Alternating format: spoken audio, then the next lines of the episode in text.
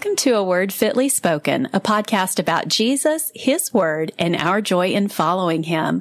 I'm Michelle Lesley. And I'm Amy Spreeman, and boy, do we have a fun and informative topic for you tonight. We are calling it Christmas Mythbusters. Michelle, remember that TV show Mythbusters from a few years ago, uh, that where the stars of the show would perform these scientific experiments to test the truth of common knowledge adages like, you know, do elephants, are, are they really afraid of mice? Or can an opera singer really shatter a glass of water or whatever with her voice? So things like that. Yeah, that was a fun show. I used to to watch that from time to time. I, I, remember what I remember is that they used to blow up a lot of things and crash cars into a lot of things. So it was kind of a fun show. We don't have anything that fancy for our listeners tonight. We simply have God's word and common sense, and we are going to apply those to some commonly held beliefs about Christmas and the story of Jesus's incarnation. And we're going to see which ones stand as biblical and which which ones turn out to be myths. Yes, and I, I agree. You know what? I think that, that a lot of these things blew my mind when I first found out as an older convert uh, that all the things I thought of in my life that weren't part of the Christmas story, um, well, that just blew my mind. so. Yeah, yeah, it really can. When you've thought, you know, you've seen something on a movie a million times, so and it just gets into your psyche, and you think it's true or whatever. But let's get to work and bust some of those myths so we can be thinking biblically. All right. Well, Michelle, our first possible myth is the idea that Mary rode a donkey when she and Joseph traveled from Nazareth to Bethlehem for the census in Luke chapter 2. Now, you see it depicted on Christmas cards all the time. It's mentioned in Christmas carols. I guess there's even a, a hymn, although I've never heard this one, but it's titled Mary Riding on a Donkey. Uh, is this a Christmas myth or is there truth to it? Well, let's go to scripture and find out. Luke chapter 2, verses 4 and 5 says this. And Joseph also went up from Galilee, from the town of Nazareth to Judea, the city of David, which was called Bethlehem, because he was of the house and lineage of David, to be registered with Mary, his betrothed, who was with child. Huh. Well, that's all it says about the trip from Nazareth to Bethlehem. The Bible doesn't tell us what method of transportation Mary and Joseph used, so we don't know for sure. Mary could have ridden a donkey. She could have ridden in a cart, or she could have walked, although at that stage of your pregnancy, yikes, that would have been hard. But uh, all scripture tells us, though, is that Mary and Joseph went to Bethlehem, and it doesn't say how they got there. So that one may be a myth or it may not be. Neither of those possibilities would be in conflict with scripture, though. Yeah, I always wondered, you know, sometimes when you watch those Bible movies, you see, um, like Herod's wife being carried in a sedan chair, you know, the chair that's yes. on the sticks. And I thought for a minute, well, maybe she rode in something like that, but that, that kind of seems like something richer people would have would have used, yes. not not somebody poor like Mary. So we really don't know, and it, it really doesn't matter. Yeah. But it's just something fun to wonder about, and that's kind of what we're doing tonight. So that yeah. one might be a myth, or it might not be. We're not really sure. But next up, we're going to talk about this. Was Mary in active labor when she and Joseph arrived in Bethlehem? Well, it makes for dramatic nativity movies, but it's really very unlikely. God himself had given Joseph the enormous task and grave, um, you know, responsibility of taking care of Mary and Jesus.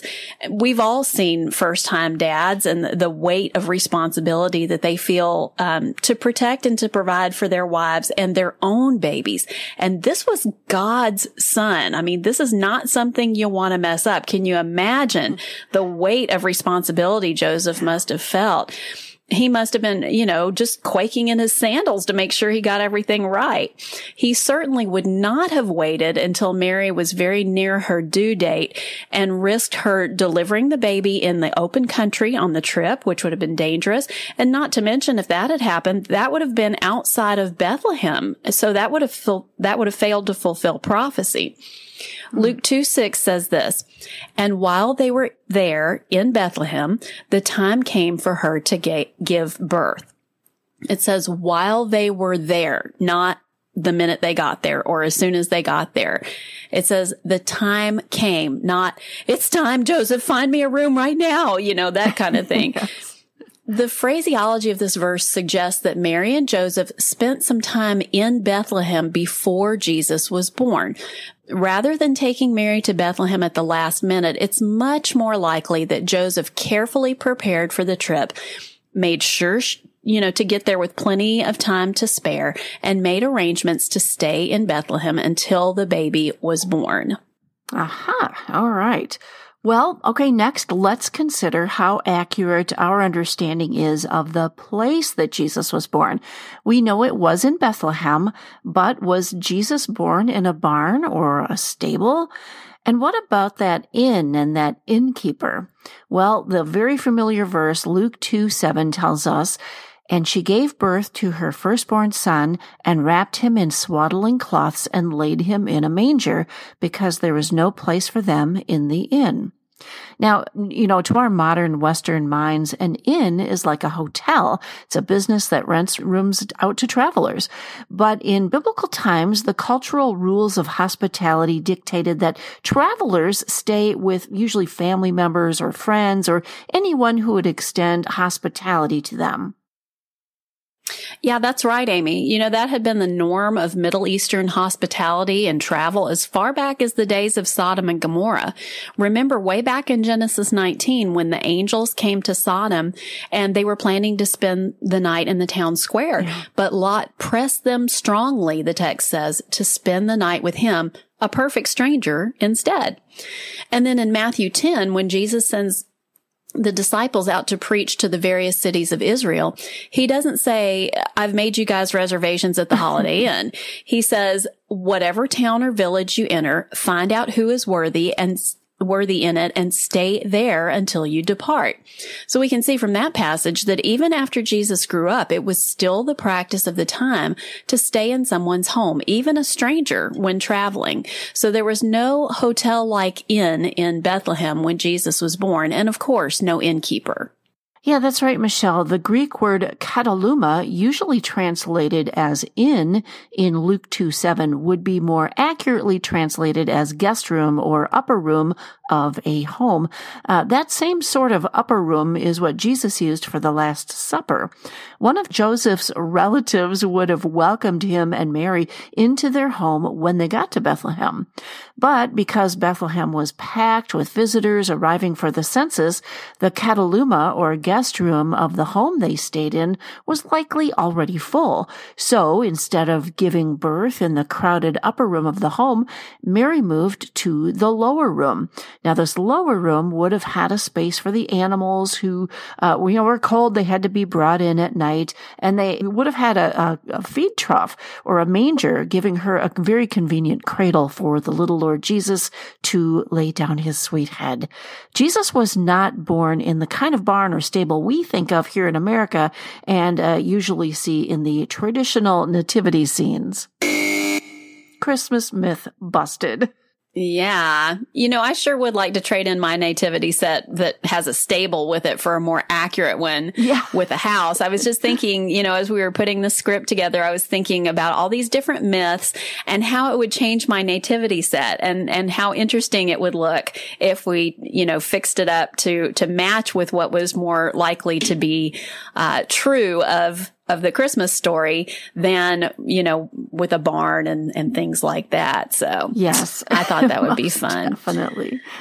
now, this next potential myth might surprise you, Amy. I had never heard of this one until I started researching Christmas myths. Did Jesus ever cry when he was a baby? What do you think, Amy? Well, um, you know, there there are songs about this. I think mm-hmm. we're going to talk about that, but you, you know, you think of well, well, Lord, the Lord, what, what, would he have ever had to cry about, right? Uh, but yeah, I, I, I think he probably did, but let's find out. yeah, well, we're all familiar with the lovely Christmas carol "Away in a Manger," and yeah. part of one of the stanzas says this. The cattle are lowing, the baby awakes, but little Lord Jesus, no crying he makes. And that has led some people to think that Jesus never cried as a baby. But I strongly doubt that that was the hymnist's intent. The stanza reads as though in that particular moment when he woke up, Jesus was content and happy. Not that he never ever cried at all. Right, moms? I mean, we've, we've all had those moments when we, we pass by the nursery door at nap time or we hear the baby on the baby monitor and, and the, the baby has, has waked up and he's happily babbling to himself or maybe playing or whatever. And he's just happy in that moment when he wakes up. And then furthermore, we know from scripture that Jesus was not only fully God, he was also fully human human babies cry when they're hungry or tired or sick or in pain or a thousand other scenarios. That's how they communicate before they can talk. And Jesus was a real live human baby who cried, nursed, spit up, burped, needed his diaper changed, fell down when he was learning to walk and had to be potty trained. You know, the only type of crying we know that he never did was sinful crying, crying because he didn't get his own way or crying because he was angry angry and frustrated and things like that. We know he never did that kind of crying since we know that Jesus was without sin. So did Jesus cry when he was a baby? Yes. Christmas myth busted. All right. And actually, that myth really helps us make the main point we want to make with this episode tonight. Don't get your theology from Christmas carols or stories or even nativity movies, and especially not Christmas cards, right? Get your theology from the Bible. And that's just where we're going to go to again to find out whether or not our next potential myth is indeed a myth or could it even be true? Hark! Did the herald angels actually sing? Well, it's possible, but we don't know for sure. We know that the Gloria in excelsis Deo proclamation was spoken to the shepherds because Luke 2 verses 13 and 14 says this. And suddenly there was with the angel a multitude of the heavenly host praising God and saying, Glory to God in the highest, and on earth peace among those with whom he is pleased. So he's saying it. So the Bible says he, uh, they were saying that part. They were actually just saying it, speaking it, not singing it. But it also says that they were praising God.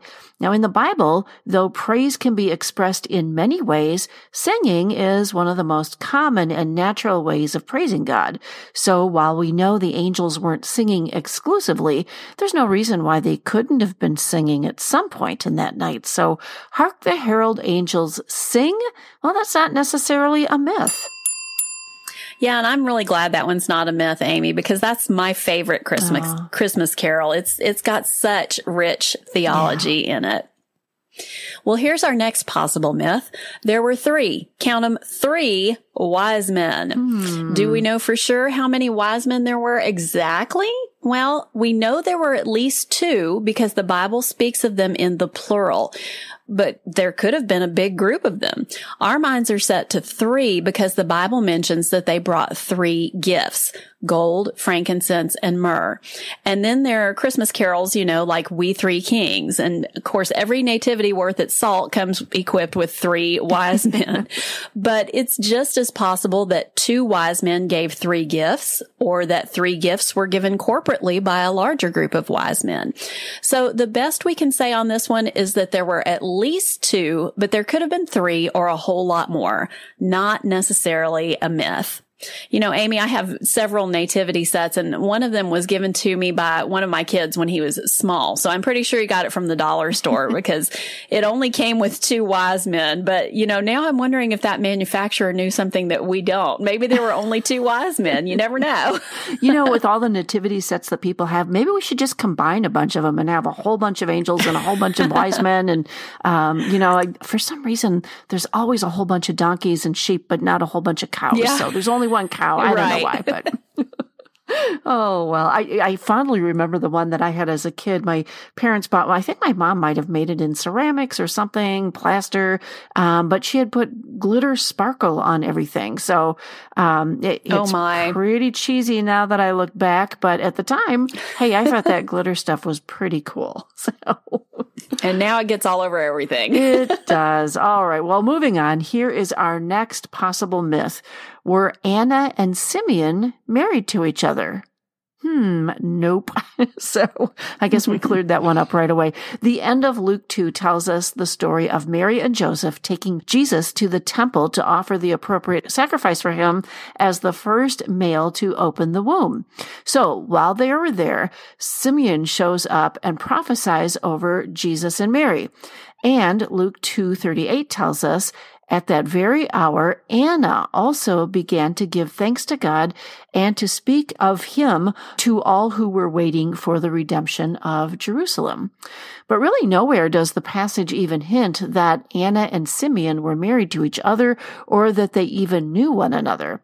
It might be that people sometimes think Anna and Simeon were married because their stories are so, you know, back to back in scripture because they showed up at the temple at the same time and because we tend to assume that they were both elderly. Uh, we know Anna was at least 84, but technically we're never told Simeon's age or that he was elderly.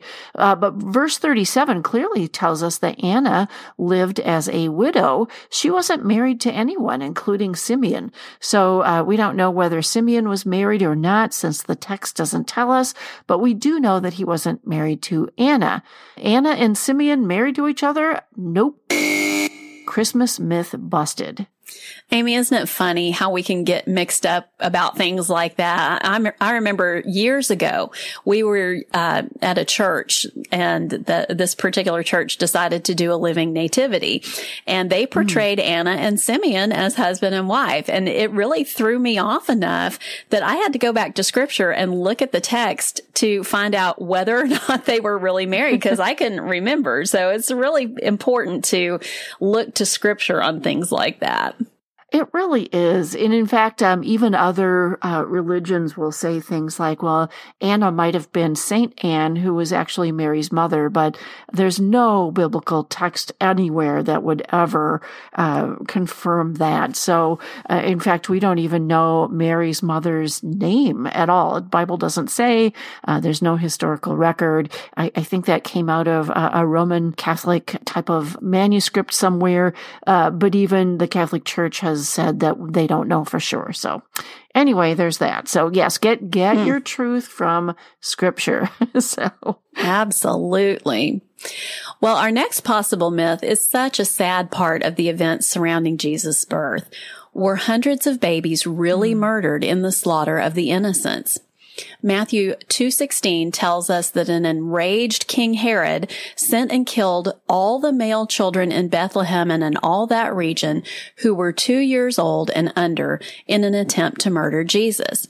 Now, we tend to think of, of scores or even hundreds of babies being murdered in this event, which has come to be known as the slaughter or the massacre of the innocents. But the beloved Christmas carol, like that beloved Christmas carol says, it's O little town of Bethlehem. Bethlehem had a population of approximately 1500 at that time. So statistically speaking, scores or hundreds of baby boys aged two and under in a population that size would have been impossible. Scholars estimate that probably about 12 to 15 baby boys, which is still a horrifying tragedy, but 12 to 15 would probably be more accurate. So while it's awful that any babies died in this massacre, happily it was far fewer than we tend to imagine. And the myth of hundreds of babies being murdered is busted. Well, there you go. And we've dealt with um, these next two issues in Christmas episodes of A Word Fitly Spoken in years past. But since they're Christmas myths, we want to include them in this episode too. Here's the first one. Does Jeremiah 10, 3 and 4 forbid us from having Christmas trees? Well, let's give that passage a little read. Says this. For the customs of the peoples are vanity. A tree from the forest is cut down and worked with an axe by the hands of a craftsman. They decorate it with silver and gold. They fasten it with hammer and nails so that it cannot move. Now, I know this sounds like a Christmas tree, but okay, it's important to look at scripture to make sure that none of our Christmas traditions actually conflict with God's word. We should definitely be doing that, but as we're doing that, we need to make sure we're handling God's word rightly and in context. If we read all of Jeremiah 10, it's really clear that the entire chapter is talking about idol worship. The English Standard Version or ESV even has a little heading at the top that says idols and the living God. So verses 3 and 4 of Jeremiah 10 are not referring to Christmas trees. They're talking about ancient pagans, not Christians, chopping down trees to create wooden idols to worship, not chopping down a tree to decorate it as it is in honor of the birth of Jesus Christ or for any other reason. It's talking about the crafting of wooden idols. We know this because the phrase in verse 3 says, worked by the hands of a craftsman. Now some translations render it a craftsman shapes it with a chisel. The craftsman carved a piece of wood into an idol, which was then often dipped into or plated with gold or silver. This is exactly what's being described in verses 8 and 9. The instruction of idols is but wood. Beaten silver is bought from Tarshish and gold from Uphaz. They are the work of the craftsman and the hands of the goldsmith. Their clothing, the clothing of the craftsman would dress up the idols in violet and purple, and they are all the work of skilled men. So idol worship is the custom of peoples or pagans that is vanity, as it says in verse 3, and that is what God prohibits in this passage, not Christmas trees. Yeah, you know, Amy, I had actually never heard this passage in Jeremiah 10 used, or should I say misused, to prohibit Christmas trees until one of our listeners asked about it a couple years ago the verses that I've always heard misused this way are the Old Testament verses that refer to idol worship taking place under, quote, every green tree. I mean, I guess mm. maybe it's because every green tree sounds like evergreen tree, which is what Christmas trees are. Um, there are several verses that use this phrase, every green tree. Here's one of them. Uh, this is De- uh, Deuteronomy 12, 2. And it says, you shall surely destroy all the places where the nations whom you shall dispossess served their gods on the high mountains and on the hills and under every green tree. Again, mm-hmm. all of these verses that use this phrase, we're talking about idol worship because that's apparently where idol worship took place. The tree itself wasn't intrinsically evil. It's the fact that people were using it in their idol worship. So listeners, unless you're worshiping your Christmas tree as an idol or you're using your Christmas tree as some sort of altar from which to worship an idol, your Christmas tree itself isn't evil. You don't have to have a Christmas tree in your house if you don't want one, but you can't use use these scripture passages to justify your choice or to bind the consciences of other believers. If you do, you're just as guilty of twisting scripture as many of the false teachers we warn against on this program. There's not a single verse of scripture that teaches against having a Christmas tree. This myth is busted. All right. But there are some wonderful stories out there about Christians using the Christmas tree to teach theology and point people to Jesus. For example, tradition holds that in the year 723, a monk named Boniface was traveling through Germany preaching the gospel. On Christmas Eve, he came to the village of Geismar, where every winter the locals would offer a human sacrifice. Yikes. Usually a baby or small child to appease the Thor, the thunder god. They offered this sacrifice under a tree that they called the thunder oak. Boniface arrived just in time to interrupt the sacrifice and declared, Here is the thunder oak, and here is the cross of Christ that shall break the hammer of the false god Thor. So he saved the child that was to be sacrificed and told the people this, quote, this is the birthright of the Christ, the Son of the Almighty, the Savior of mankind. Fairer is he than Baldur the Beautiful, greater than Odin the Wise, kinder than Freya the Good. Since he has come, sacrifice has ended. The dark Thor on whom you have vainly called is dead. Deep in the shades of Niflheim, he is lost forever. And now, on this Christ night, you shall begin to live. This blood tree shall darken your land no more. In the name of the Lord, I will destroy it. So the thunder oak fell, and the people, amazed that Thor didn't strike Boniface dead with a lightning bolt, actually listened to his preaching. So just beyond the fallen thunder oak was a small fir tree. Boniface pointed to it and said this, quote, this little tree, a young child of the forest, shall be your holy tree tonight. It is the wood of peace. It is the sign of an endless life, for its leaves are evergreen. See how it points upward to heaven? Let this be called the tree of the Christ child. Gather about it, not in the wild wood, but in your own homes. There it will shelter no deeds of blood, but loving gifts and rites of kindness. Oh, I love that story. It's such a yeah. such a great story. We don't know if it's true or not, but it's it's a great story. and you know, it's said that Martin Luther also used the Christmas tree to teach his own children about Christ. Tradition holds that Luther was walking home one night and was captivated by the beauty of an unassuming fir tree with the stars of the night sky shining through its branches. He wanted to describe this lovely scene to his family when he got home, but he knew that words would fail to capture what he had seen. So he chopped down the little tree, brought it into the house, and attached small candles to the branches to mimic the stars that he had seen, the very same stars that had shone down on the Christ child in the manger, the stars of heaven that Jesus left behind to come to earth as a baby at Christmas. So are these stories about Boniface and Luther true? Well, like I said, we don't know. They could be nothing more than legend or, or Christian fanfic, if you want to call it that. There are so many stories and legends running amok out there about the supposed pagan origins of Christmas trees and other aspects of Christmas. And so if you're into believing ancient legends that nobody can verify, I mean, why not believe the ones that bring honor and glory to Christ instead of the ones about evil? But I'm, I'm getting a bit ahead of myself. And that brings us to our last myth for tonight. We hear it every year. Christmas has pagan origins, so Christians shouldn't celebrate it. That's right, Michelle. And maybe our listeners have heard these sorts of arguments before. I know I have, and I know you have too, Michelle. Oh, How about yeah. this one? Christmas has pagan origins. Uh, what we know today as Santa's elves started out hundreds of years ago as demons. Hmm. How about this one?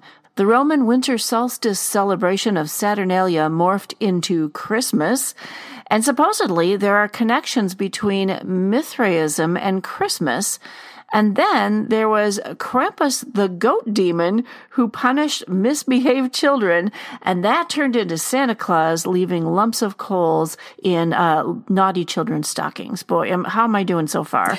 I don't know. These alleged assertions about the origins of Christmas go on and on, but are these things actually true? Do some aspects of the celebration of Christmas find their origin in millennia old paganism? Well, possibly, but are you participating in that paganism if you put up a tree or give gifts at Christmas time? Probably not. Now, the connections between paganism and Christmas are so ancient and uncertain that most people aren't even aware of them. So how could you possibly be participating in paganism if you're not even aware of its existence or you have no intention of participating in it and it's got nothing to do with your reasons for celebrating? Yeah. I mean, think about this, listeners. A number of our days of the week and months of the year were originally named for pagan idols and gods. Right. Sunday, Sunday, here's sun in there. Sunday was originally a pagan Roman holiday and the sun was an object of worship for many ancient peoples. So should we stop having church on Sunday because of that? I mean, are we somehow participating in paganism by holding the Christian day of worship on an ancient pagan feast day? Well, of course not. There's a really important point that we Christians need to grasp here, and not just as it relates to Christmas.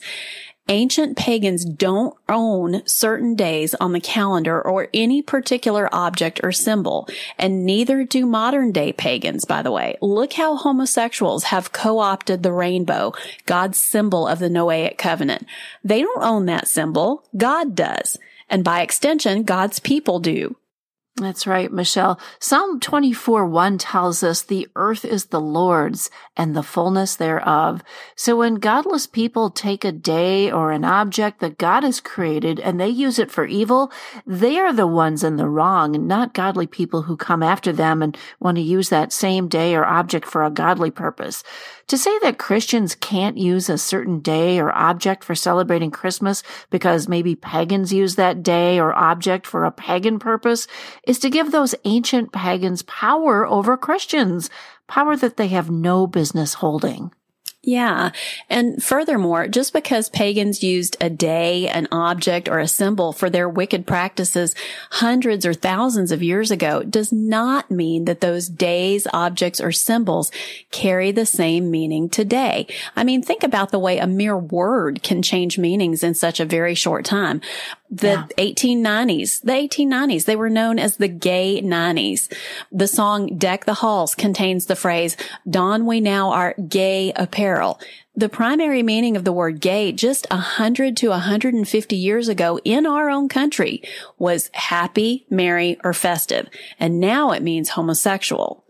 But the Christmas is pagan folks would have us believe that we're supposed to attach centuries old definitions and practices from foreign cultures half a world away to our 21st century American Christmas celebrations. Santa may have had demon elves hundreds of years ago in another country and culture, but in our culture today, they're just his happy little helpers, no demonic strings attached. The meanings of cultural practices and symbols change over time. And if anyone should understand that, it ought to be Christians. Think about the cross. The cross was the emblem of suffering and shame to everyone in the known world at, it, at the time of its use. And we took it and turned it into a symbol of victory and triumph. The Romans wanted people to look at the cross and think criminal. And today we look at the cross and think Christ. They wanted the cross to evoke fear. And to us, it means freedom. Oh, amen, Michelle. And there's certainly no biblical requirement for Christians to observe Christmas in any way. So anyone who doesn't want to observe the holiday doesn't have to. But there's also nothing in the Bible that says we can't celebrate Christmas. So Christians are free to do so as long as we aren't violating any of the clear commands and principles of Scripture. But whatever conclusion we come to, it's crucial that we base everything we do on God's holy word correctly applied to our actions and our motivations, not supposed connections between Christmas and paganism. There are probably dozens of objects in our homes and traditions that we observe and the days on the calendar that can, if we go back far enough and look hard enough, be traced back to one pagan religion or another. Don't be ruled by that. Christians are ruled by God's word, not fears and superstitions. Christians shouldn't celebrate Christmas because it's pagan? No way. That myth is busted. That's right, Amy. And I'm so glad, you know, just, just like it's important, um, as a, a, people, as a culture to observe a season of Thanksgiving. I think our society, even though it's mostly an unchristian society, desperately needs a season focused on joy and hope and giving and family. And we're losing that more and more each year. But to the extent that we still have it during the Christmas season, I don't think Christians should be the ones to take that away. Rather, we should use it as an opportunity to point to the only one who can, who can give us true joy and hope, the one who created and who defines the family and the greatest giver of all, Jesus, who gave his life for us. Mm. And that's no myth, ladies. It is the gospel truth. And I think it's a perfect note to end this episode on. Listeners, we hope you've enjoyed helping us bust some myths and confirm the truths of God's Word tonight. And we want to thank our listeners here in America and over in Great Britain and Australia tonight for helping us make the charts in our country and yours. During the last full week of November, we ranked 116th of the top 250 podcasts in the Christianity category in America. In Great Britain, we came in at 179 in religion and spirituality and 50 in Christianity. And over in Australia, we hit 71 in religion and spirituality and 42 in Christianity. Wow. Yeah, wow. I don't I don't check our rankings uh, religiously, haha. But of the times that I have checked them, 50 and 42, I think that's the highest we've ever ranked. And with the tens of thousands of Christian podcasts in the United States, just making it into the top 250, never mind hitting 116 is absolutely amazing. And you got us there, listeners. Thank you so much for listen- listening to a word fitly spoken and for sharing our episodes with your friends friends. Yes, thank you, listeners. And we've got lots of other resources on our website that you can check out and share with other friends too. Find out how to contact us to speak at your next women's event at the speaking tab, or you can check out some of the uh, helpful website under our resources tab and learn how to support us financially if you feel so led at the support tab and much, much more. All at a wordfitlyspoken.life. And until next time, believe your Bible, not Christmas myths, and walk worthy.